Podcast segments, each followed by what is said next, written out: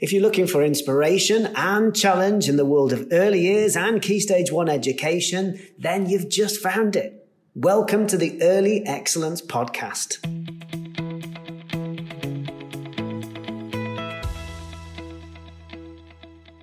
In the lead up to the start of the new school year, I just wanted to highlight some of the Early Excellence podcast episodes that will really help you get ready for September. So have a listen to this series of episodes.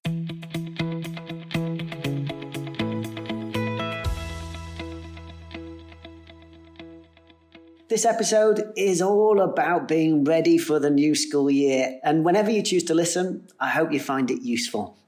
Now, whether you're new to the EYFS or a more experienced early years teacher, being ready for the new school year is crucial if you're going to get off to a good start.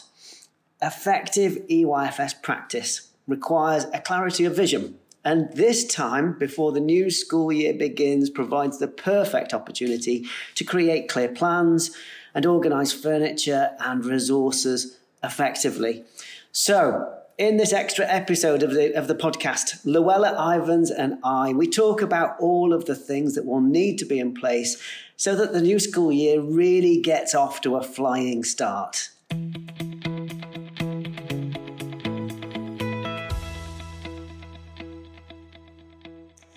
So, in today's episode, we're going to be talking all about setting up for September and getting our classrooms ready for the children to enter and hit the ground running in September.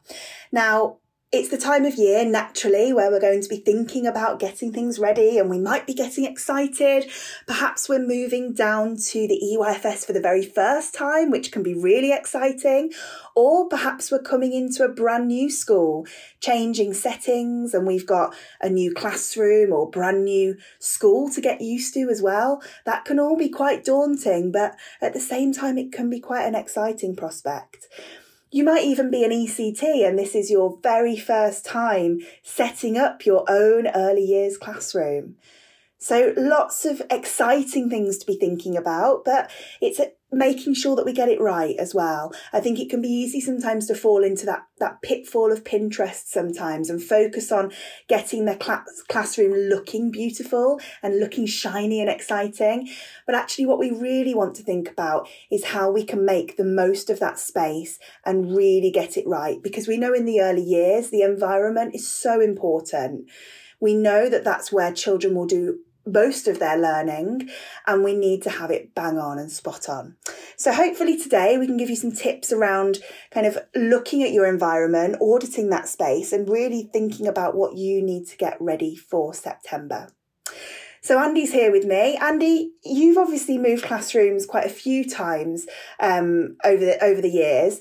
Have you kind of got any top tips for for a starting point for us if we're starting off reviewing that space? Yeah, definitely. I think it's it's interesting, isn't it? I think as you move classrooms or you move into a new school building or or um, you're starting new within a school, it's important, I think, to really take stock at that point because you're at a really important stage there where you are seeing the room or seeing your environment very much with a new pair of eyes. I think when we've been teaching for a little while, um, we get used to seeing our provision in the same way. We get used to seeing the home corner in that area of the room, and we get used to seeing uh, the space being used in the same way that it perhaps has been for a while. Whereas when you start within a new school or um, within a new classroom, I think you're in a really great position in that you start to see it where you're, you're seeing it with a new pair of eyes and you can look at it critically. And so I think the important thing to do at that stage is to make sure that you ask plenty of questions. Ask lots of questions about why certain things are where they are. Ask lots of questions about why the classroom is used in that way, about which doorways are used perhaps, or, or why is it that we do things in that way? Is there a reason for it? And at this stage, look out for the sorts of things that actually, where the reasons are not now relevant. Sometimes you find that the reasons for the way things are being done are actually historical, that they're not actually now relevant. So look out for that. And do ask lots of questions about the space itself and how it's used. I think you were saying, Llewella, that you'd got um, that you'd had that experience where you'd you'd gone into a, a new a new school where you had been asking those sorts of questions about the spaces. Yeah, absolutely. Um, what happened was I actually moved from from a different key stage into early years for the first time. And when I came into early years, it was so exciting. Um, and it was nice to be kind of using those skills and my background and things like that, which was all really exciting. But actually, when I stepped into the space, um, which were two reception classrooms side by side with inter- interlocking doors, and it had a kind of a sliver of an outdoor space, which was fine and it was okay. But we know that children need to be moving more than that. So, um, for me, I looked at that space and I thought, okay, if this has got what I've got to work with, I'll work with it. Um, but I actually went to have a look around the whole of that kind of area of the school. And I noticed that the, the nursery class was a lovely large space and it had access to this wonderful, um, large outdoor space with grass and um, loads and loads of room for children to explore. And actually, that was really rare in an inner city Birmingham school. Um, but it was wonderful that the children had that. And then what I noticed was that there were two year one classrooms that also had the same kind of in, interlocking doors between the rooms, but they had um, outdoor access to that nursery outdoor space. Um, and when I spoke to the year one teachers, I, I, found out that they didn't really use that space at all. It was just used for the nursery. So I asked those questions of, of the senior leadership team and, and, you know, said, is there any possibility that reception and year one could do a swap? Could we move reception classrooms into year one and year one into reception? Because then reception would be able to share the same outdoor space as nursery and would have access to that large space. But year one would also get their own smaller outdoor space that they could use for inquiry learning as well. So I think it's just about being brave and asking those questions because when I did ask the question, the answer was yes, let's do it. Um, and actually, it was great and it really worked and it stayed in that same kind of way now for those classes. But you have to challenge the thinking, don't you, Andy? You have to really think about the space objectively and what's best for the children. And it might not be what the adults always want. I know moving classrooms sometimes is is a real mean feat, isn't it? Um, you do have to move absolutely everything. But it's about thinking what's right for the children and just reviewing the setup, whether it works or not. Um, I think sometimes we do things just because they've always been done that way. Um, and often, sometimes the physical classroom space isn't always the best it could be. So, definitely worth challenging that thinking um, yeah. and really asking those questions. Absolutely. I think the other thing that I, from, from my experience, I, I think the, the key thing also that is is probably most most specific to the early years is that of course within the early years we work within a team so we have a team of adults around us generally you know, whether that be one or two people or it may be a bigger team that you have. And that if you're new coming into this classroom or new coming into this school, the other adults will be quite wary of change. They'll be quite cautious about change, about not sure, not being sure as to whether you're going to bring a lot of change with you, for example. And I do think, whilst it's important to look at the space with, as I say, with a new pair of eyes and to really think critically about it. At the same time, to take people with you on that journey is important. Absolutely. You know, to make sure that you that you talk with the rest of the team, that you share your thinking with the rest of the team, and you you you gain that information and you gain their trust. Really, so you find out actually how it currently operates, and you gain you gain trust really, through being part of this together. So, one key piece of advice from, from my point of view would be to try not to make lots of big changes without other members of your team being around. It's always very tempting, I think, to go in during the school holidays when there's yeah. nobody else around and to change absolutely everything so that you can say, wow, look at all of this that I've now put in place. But you've got to be quite careful with that, I think, in that if the rest of your team that haven't been part of that then come in and are upset that you have moved something or upset that you have changed something and they're now they are now kind of all at sea in terms of not knowing where things are, then actually that can take a that can take a while to build that trust back up. It's a tricky one because it's a balancing act. We want to make changes. We often will want to make changes, but I think we've we've also got to remember that it's a team effort.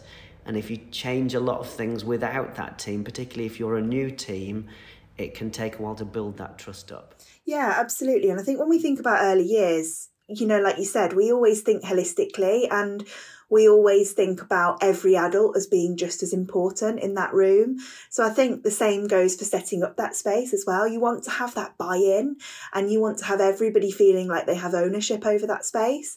And it's a bit like we would always say, wouldn't we, that you wouldn't make any massive changes to your space without consulting the children.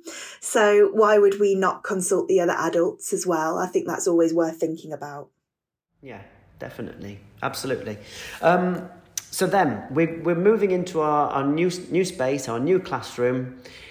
First thing to think about and, and to, to, to wonder about is are the different spaces being used as effectively as they could be? So are they currently set up and are they used are they being used as effectively as they could be? If not, are there reasons for that? Are there reasons that you as a person who is new to the space can spot? that you might be able to notice that other people can't notice or have stopped noticing. For example, is there, a, is there an issue in terms of the flooring? Are you restricted in terms of your classroom space because of the type of flooring that you have within it? If so, then I th- certainly think it's worth asking that question. You know, is the flooring stopping you being able to have a wider range of opportunities, a broader range of different areas of provision?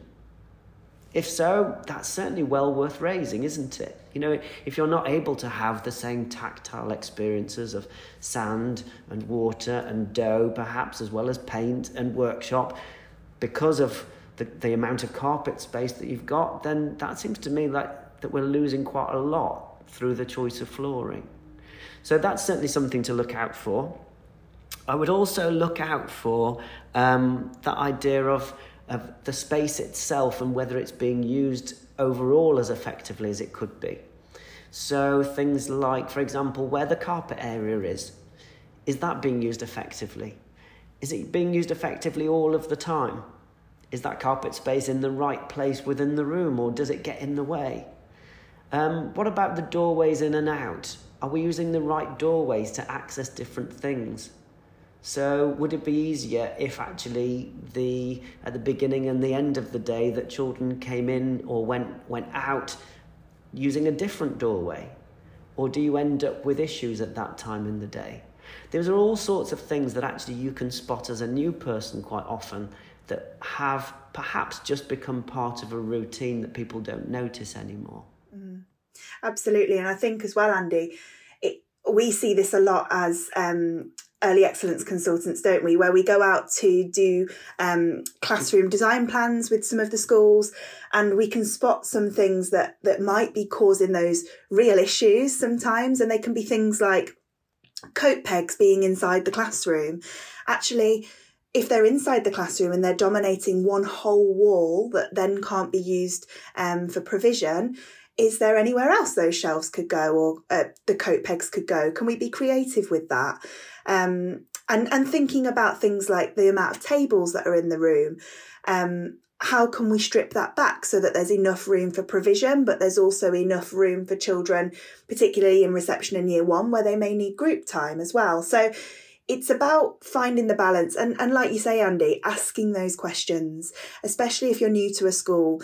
It might be that the answer is yes, you can do those things. Actually, things have just been done in the same way for such a long time, and um, that it's perfectly reasonable, I think, to to ask those questions. Yeah, definitely. I think um, I think that idea of, of making sure you're using the space effectively is, is key. Um, so, like you say, with the cloakroom pegs, for example, they take up a lot of room, a lot of classroom space that you don't necessarily need to be using in that way.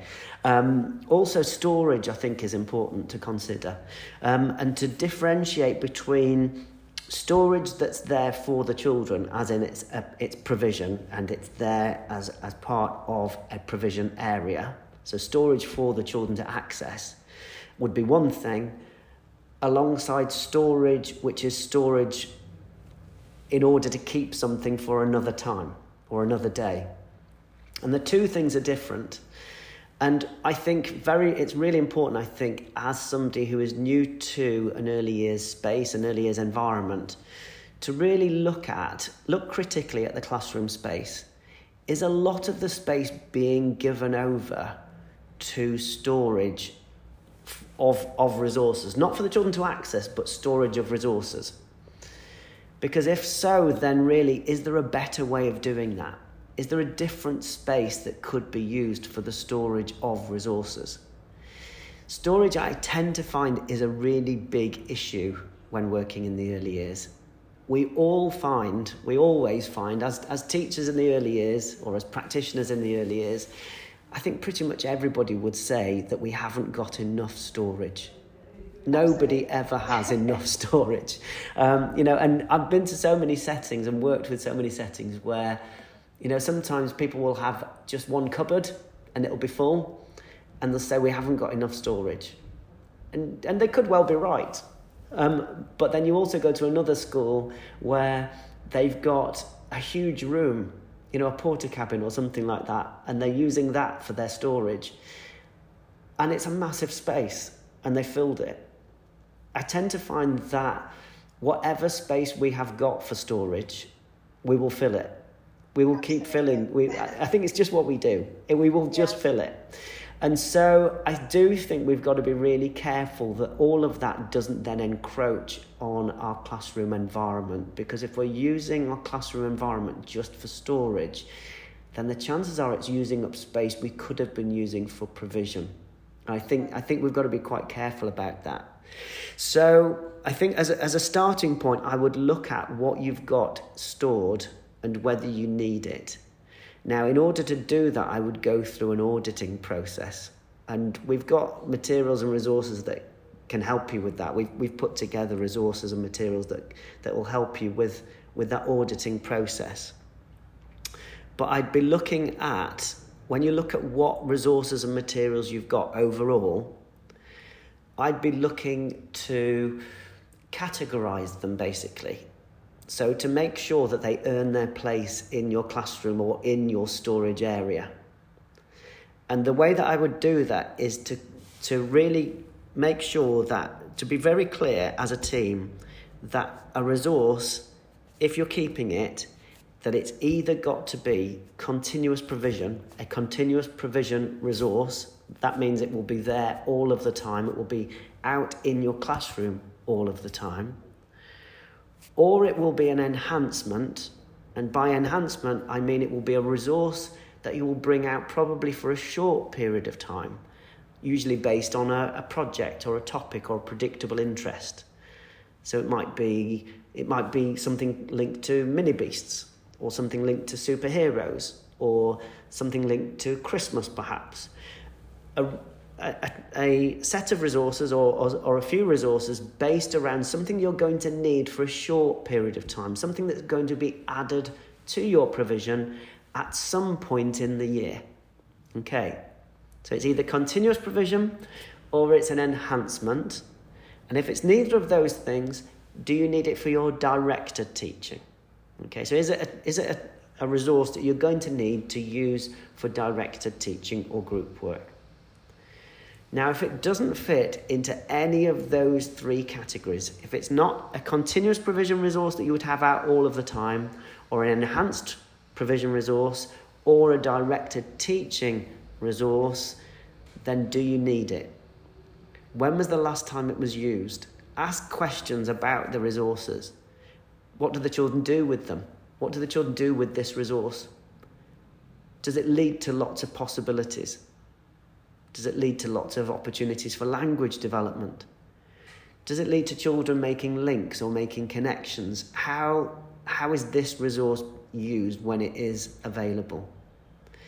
Because what you'll find, what you often find, are that there are some resources that are there that actually don't usually come out that often. And they don't come out that often because actually, when they do come out, they often lead to issues. They cause, you know, they lead to certain issues in terms of the children, or the children don't know what to do with those resources, or they lead to um, behavior is- behavior issues, perhaps in terms of the children not using them as they should, or whatever it might be, and that those are the sorts of resources that actually we probably don't need.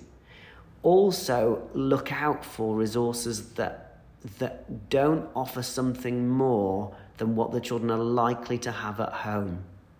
Okay, so resources like resources that, that are, maybe have been donated at some point from by families, you know, those sorts of resources. I think sometimes, Andy, you can, as a teacher, especially we know budgets are tight in school, it's easy to say yes to everything, isn't it? Everything that you're offered by a parent or another teacher, it's easy to, to fall into that trap of saying, yes, yes, we'll have that. And then what we end up is with lots of closed resources that don't offer open ended possibilities. We might end up with kind of princess castles or remote control cars or all those sorts of things that actually, when we look at the learning possibilities, they're very, very limited. And actually, we know children have those sorts of resources um, and toys at home, and that's perfectly fine for the home environment. But I think you're definitely right there. Don't fall into that pit pitfall and that trap of of saying yes to everything. And that can be really hard. Um, but be be really ruthless i think is probably the word with um, what you've got. And when you especially if you're new to a classroom you might open that cupboard for the first time and it's absolutely jam packed full of stuff.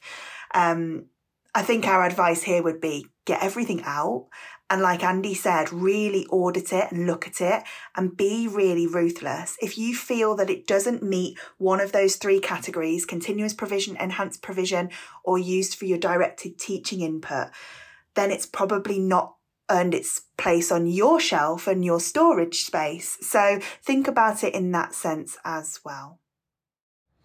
Yes, absolutely. Absolutely. I, I think it's important, as you mentioned just before, to think about the resources that you have as resources, and for it not for them not to be called or looked at as toys. I think toys usually are something quite closed in terms of what the children can do with them, and they're usually things that the children will have already at home. So I would look beyond the idea of it being toys and look for that kind of the higher ground as an educational establishment and say, well, actually, we don't have toys, we have resources here.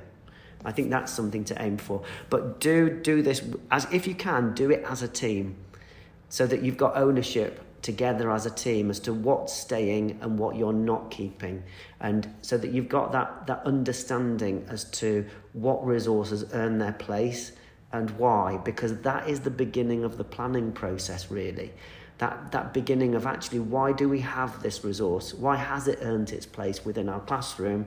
Is really the beginnings of continuous provision planning really.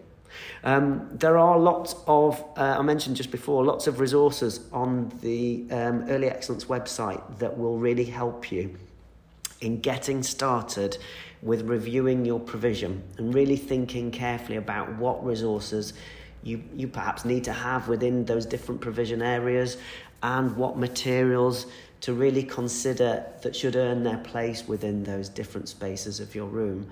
Um, you'll find them on, if you go to the Early Excellence website, go into the Ideas and Inspirations section on the Early Excellence website there's a there's a section on with audits in there's a section with um, some continuous provision plans within there are also training also training videos one on room planning which is a, a great one for you to get started on in thinking about the key principles of organizing that new space as well. Um, you were going to tell us about the audit weren't you Llewella?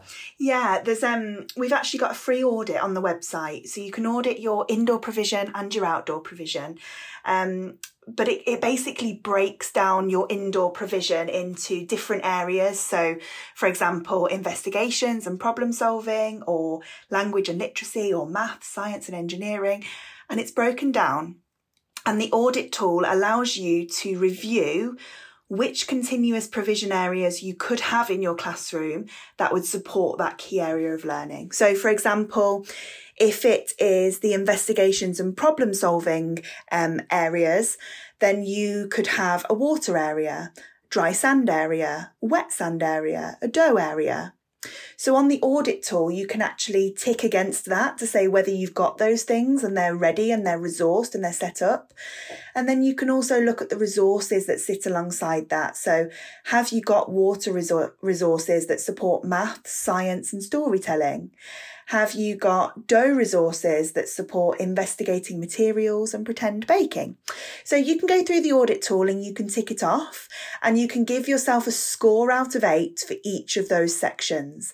And then when you add your scores up at the end, it will tell you where you're, you're fitting in to um, how prepared you are, I guess, for your indoor environment. So it will show you whether you need to um, look at a bit more support around that or setting up some other areas or thinking carefully about a specific area of learning, or it might tell you where um, you can add in some other bits to really enhance and support that learning. So they're all free. They're, as Andy said, they're on the ideas and inspirations tab. And I think it's a really good starting place um, for you to have a look at that as you're looking through your environment and thinking about the space that you've got, the resources that you've got, and how ready you are really for September.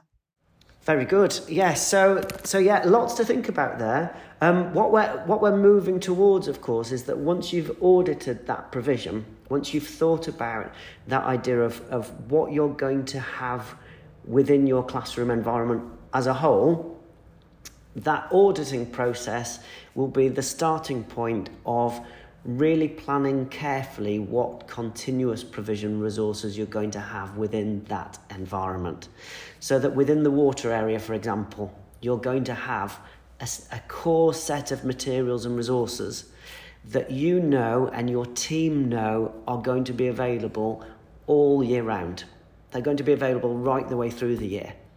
And because they're going to be available right the way through the year, they have to have earned their place on that shelf that we can't just have things that have ended up there or the, just the things that you happen to have. They've got to be things that actually we know why we're offering it. And that every single member of the team know exactly what those resources are called and why we've got them there. So that we might have not lots and lots of buckets, for example, but two or three buckets that have been organised so that you can you've got a small, a medium, and a large, perhaps in terms of capacities. So that you've got perhaps one of the buckets is a clear bucket, maybe one of the buckets has a spout for pouring. So that there are subtle differences. Maybe one of them you can me- has a measurement within, so that you can measure or see see how much water is contained within that bucket.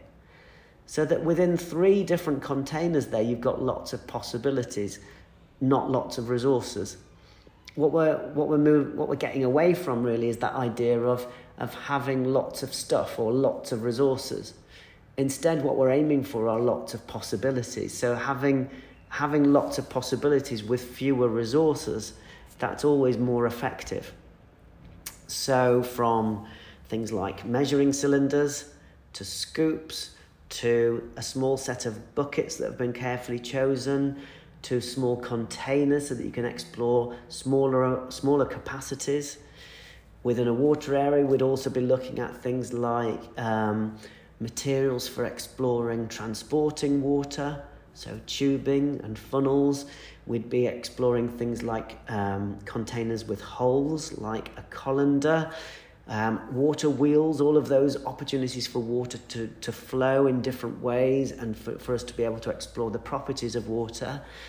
And then also, we'd be looking at imaginative play within water. So, sea creatures, divers, seashells, um, things like um, pebbles or stones or driftwood, all of those sorts of different kinds of imaginative things. Not lots of anything. We don't need lots and lots, but that the number of possibilities is what we're aiming for here. And it's that range that I think really does lead to the effectiveness of an area of provision. And it, all of that, of course, has to be carefully planned for. So, alongside the audit tool that Llewella and I just mentioned, there's also in the same section, in the ideas and inspiration section on the website, there is a section on continuous provision planning as well. And there are some examples of continuous provision planning that you can access for free.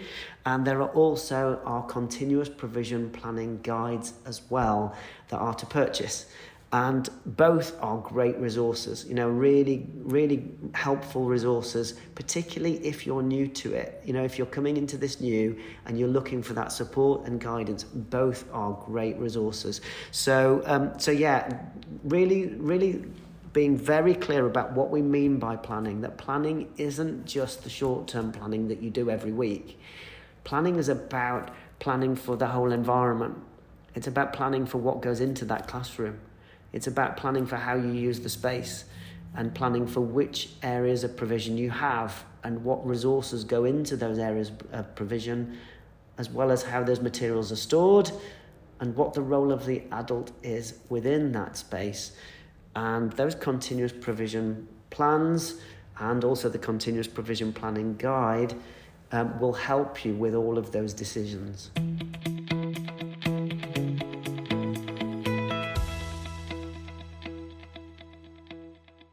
So there you go. I hope you found our discussions useful. And now, if you're getting your classroom environment ready, whenever that might be, you know, in terms of getting it ready for the new school year, some people will be doing that right now. Other people will leave it until later on before the new school year starts. Whenever, whenever that might be, then do let us know how you get on. Um, send photographs, share with us how you how you've got on. Are you happy with your your classroom environment, how it's set out? Which area are you proudest of? Let us know. Um, so share it with us on Early Excellence. It would be really great to hear from you. Um, you'll be able to connect with us on pretty much all of the social media platforms apart from TikTok. Um, not on TikTok just yet, but other than that, you'll be able to connect with us. So yeah, it'd be great to hear from you. Also, if this episode has really got you thinking, then it's worth knowing that there are lots of free materials on the Early Excellence website that will also be, I think, a really big help. You know, from free training videos to blogs to actually lots more recorded episodes of the podcast. There are all kinds of things on there. So you just go to earlyexcellence.com, go to the ideas and inspiration section, and you'll find all kinds of materials to support you with your practice. Okay. And that's about it from us. We'll be back for, with more episodes of the Early Excellence podcast in the autumn term. And we'll have lots to discuss, of course, lots of fascinating interviews, lots of information to share with you to support your practice, of course, as well. So until then, have a fantastic break, have a wonderful summer, and we will see you in the autumn term.